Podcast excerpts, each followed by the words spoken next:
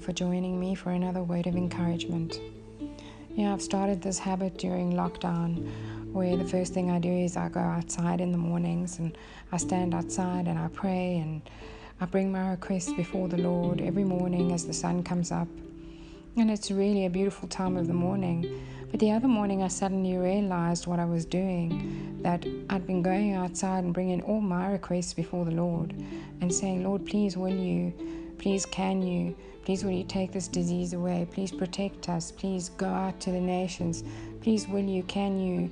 Uh, all my requests. And it suddenly hit me that when last had I offered up a sacrifice of praise to the Lord for what He had already done and what I believe He is still going to do.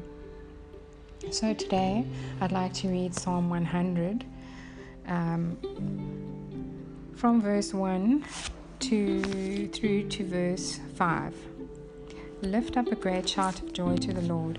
Go ahead and do it, everyone, everywhere.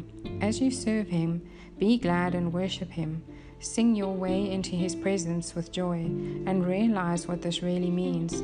We have the privilege of worshiping the Lord our God, for he is our creator and we belong to him. We are the people of his pleasure. You can pass through his open gates with the password of praise.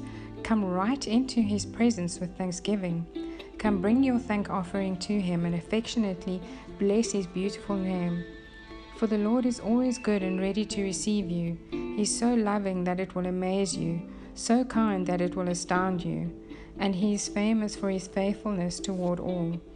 Everyone knows our God can be trusted, for he keeps his promises to every generation. So, how awesome is that? So let's not forget in everything that's happening around us that we have the privilege of worshiping the Lord our God, that He is our Creator and we belong to Him. We are the people of His pleasure.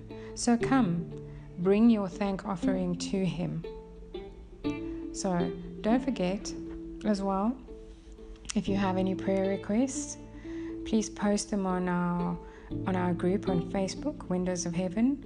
We have a prayer wall there, and we will stand with you and we will pray with you and for you. Also, if you are wanting to learn more about righteousness and rest, we also have a group on Facebook called the Foundations of Training in Righteousness, and you are most welcome to join that group as well.